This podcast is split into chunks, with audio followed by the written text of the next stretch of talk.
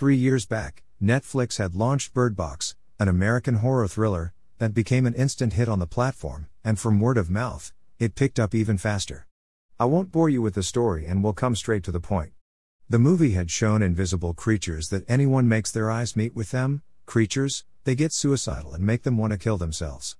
In the story, the only protection people have to escape death is by blindfolding them. From the way I see it, the present situation of the pandemic in India isn't any different, where people's lives are in their own hands.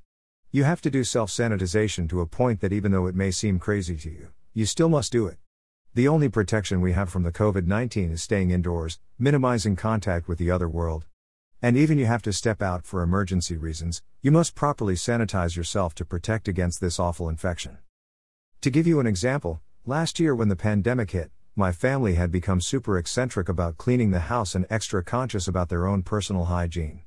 They had become so cautious that even the food supplies and other items that were getting home delivered were first getting sanitized individually, and would be touched only then. I know a lot of friends who had been taking such precautions last year in their homes to not get affected. A major reason for this was because last year, we did not have any vaccines. But now that the vaccines are available, people have kept their guard down, which gave the virus another chance to take advantage of the situation.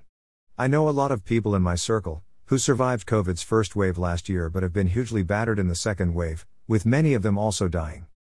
Thankfully, we are still safe. And the credit for that I would give to my brother who brought this, though a little eccentric behavior, it kept them safe. Now, last time I wasn't staying with them. But this year, as soon as the government announced the lockdown, I ran back to my family and decided to stay with them this time.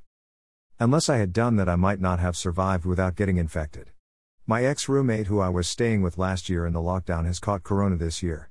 A friend's mother who had received the first dose of the vaccine also succumbed to the virus. Another friend who was otherwise obsessively anal about hygiene has caught COVID and now is recovering slowly. Most people who I knew in my neighborhood and family friends have lost someone or the other in their families. The only way I see fit to absolve the crisis is just like it was shown in Bird Box that you lay low to coronavirus, by staying indoors, Practice social distancing, proper sanitization, taking steaming 5 to 6 times a day if you have infection. And in the end, let's hope that we all will see a better world after the crisis would come to an end.